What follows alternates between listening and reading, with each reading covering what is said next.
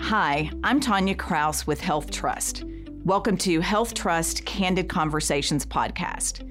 In this conversation, recorded live at Health Trust University, I talked to Beverly Kirschner, Chief Compliance Officer with Surgery Direct. This episode focuses on orthopedics, partnering with patients for better outcomes, and the importance of networking for ASC leaders. We also tackle collaboration versus compromise, the importance of distributors and sales reps, and developing collaborative communities in the ASC space. I hope you learn as much as I did from this conversation. So, Beverly, I know that you mentioned working on an orthopedic program. Can you tell me a little bit more about what you're doing in orthopedics? As we all know, right, there's a huge transition from inpatient to outpatient, small joints. They're estimating around 96% will be done in the outpatient space. Um, so tell me a little bit about what you're working on and maybe how it might be beneficial to our other members. Sure. Um, you know, some of you are way ahead of our company. We're just beginning to bring joints into our facilities and to partner with orthopedic surgeons for joints. We've been doing spines for years and we have our spines down fairly well and our spines generally do good. But I started doing research because one of the things that intrigues me is patient compliance. And when I started reading about total joints, I realized that the number one issue with the total joint is the fact that there's not the compliance that needs to be there. And if these patients are not compliant, doing their exercises, walking, getting back going, and going pretty fast, then they're not going to have a great experience from that total, total joint. They're not going to get the movement that they want. They're not, they're going to still continue to complain of some pain. Uh, they're going to complain of not being able to walk with a normal gait. And I think it's on us to start looking at how to bring our patients in also as partners so that their surgery is successful.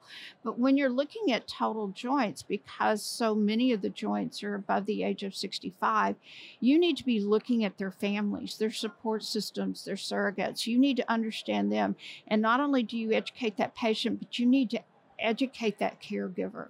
And that caregiver needs to be brought in very early on when any surgery is being performed, but especially with joints and spines, because if we are not compliant, then we have poor outcomes, we have higher cost. If we become compliant, our patients are compliant, then we're going to see better outcomes and we're going to see people enjoying life and, and having more fun than those who are not compliant. How to do that, um, I'm still exploring. I think there's multiple ways.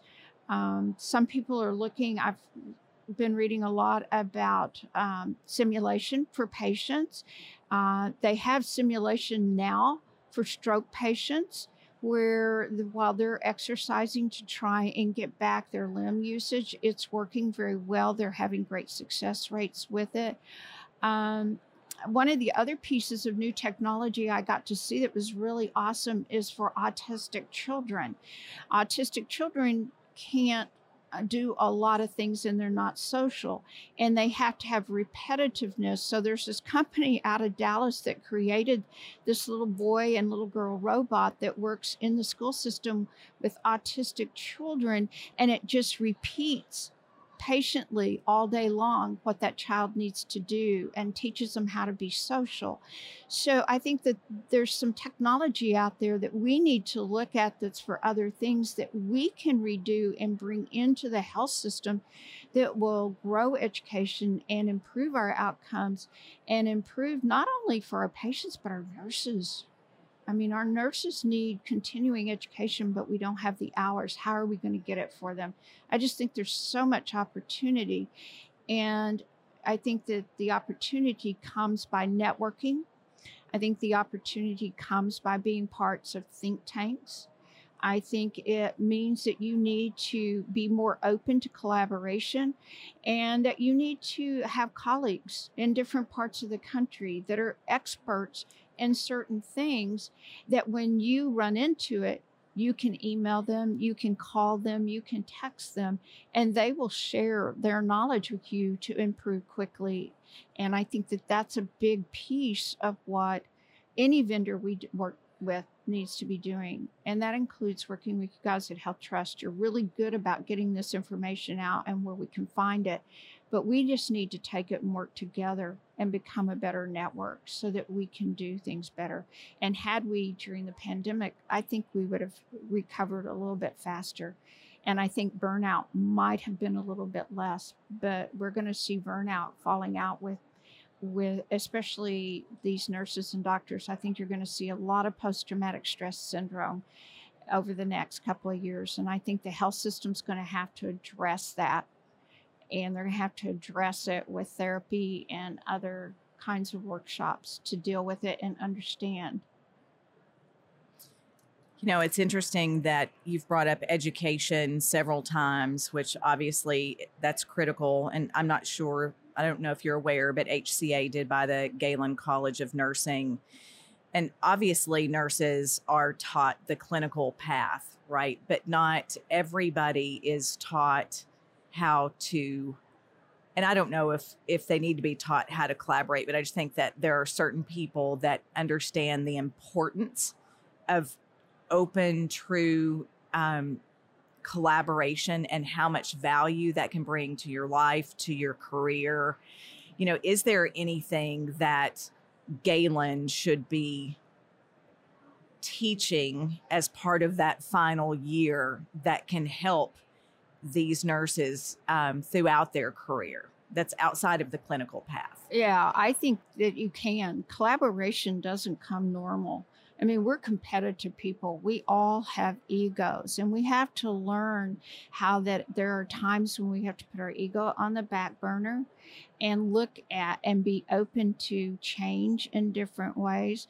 One of my favorite movies is Meet Joe Black. And if you remember when um, Brad Pitt the angel of death goes into the boardroom and he says there are two things that are inevitable in life, and that's death and taxes.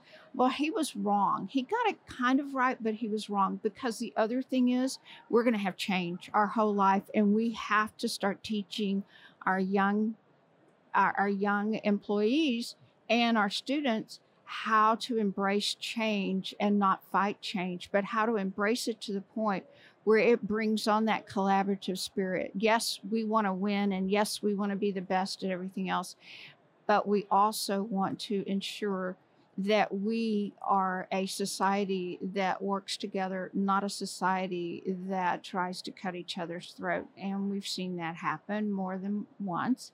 And I just think that we have opportunities now that we've never had.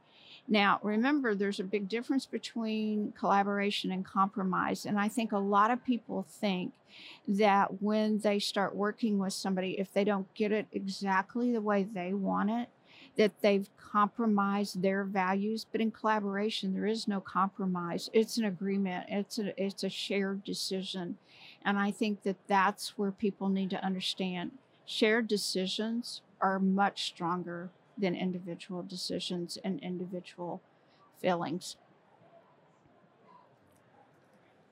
So you've been uh, you've been using our Health Trust Advisor app for several months. We're taking it one step further with a f- just enhancing our collaborative communities. How do we continue to improve from an ASC perspective? I think that it's just getting the word out there more than anything. And I think it's that two second reminder. None of us like a bunch of emails, but you know, you've got an app on the phone, it sends you a notification. And who of us walking around with our phone when we see a notification are not going to hit it and see what it has to say? And I think that that's one of the things. I think it needs to be relevant. If you're going to send me a notification, give me something relevant let me know that you just signed a new contract and what it means for me, but do it in bullet point form so I can get the gist of it. And then I can go back and pull it and read it better.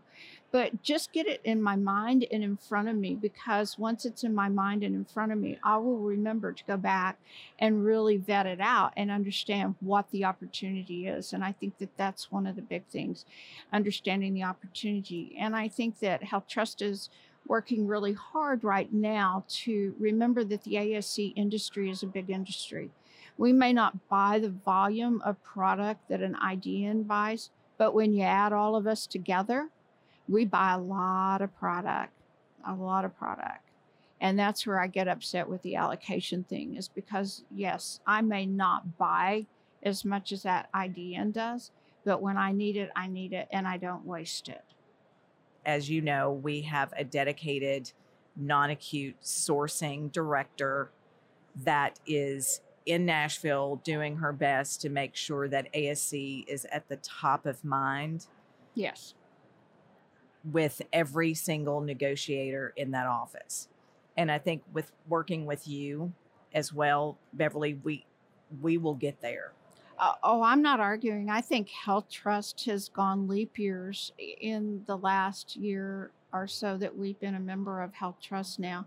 And they've made a huge difference. They've made a huge difference in getting our product. They've made a huge difference in our pricing. And they've remembered us when they went to the negotiation table.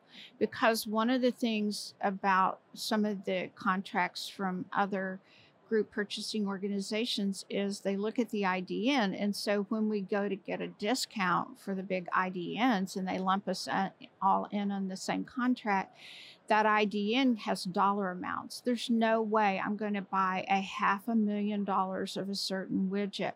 Now, I can guarantee that vendor that I'm going to buy 80 to 90% of my product from them and this and that can get a discount there, but in a lot of the GPOs we looked at, we we couldn't win. We would be playing list price because of the dollar amount pretty much. And so that's the. And I think that's other things that other ASCs have to look at. Look at your GPO, understand what they're really offering you, understand what that contract really means, and understand how you need to be working with your rep so that they know what the good and the bad is. And when you have an issue, they need to know it because they can't fix it if we don't tell them. And I think that that's the other thing about the app is it is a two-way communication for us and I think we need to use it and use it appropriately. Uh, you know, you just mentioned a very good point. It's, you know, it's interesting to me when I speak with ASCs across the country that, and we all need distribution, and distribution is a very key part.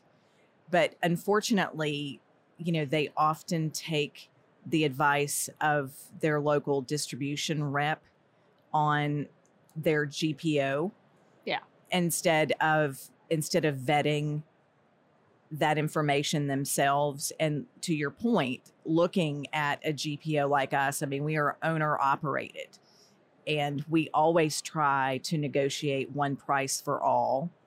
Um, there are some instances where there you know there are various tiers but we always try to make those tiers based on compliance not dollar amount to your point. So we have ASCs on our roster that get the same pricing that some of the largest health systems do. And that's what we want, right? We want to provide best in class pricing, but we also want to build a, a collaborative community where we help one another. And, you know, it's starting with with members like you that have the same mindset and the same thought process on just making the market better, making it better.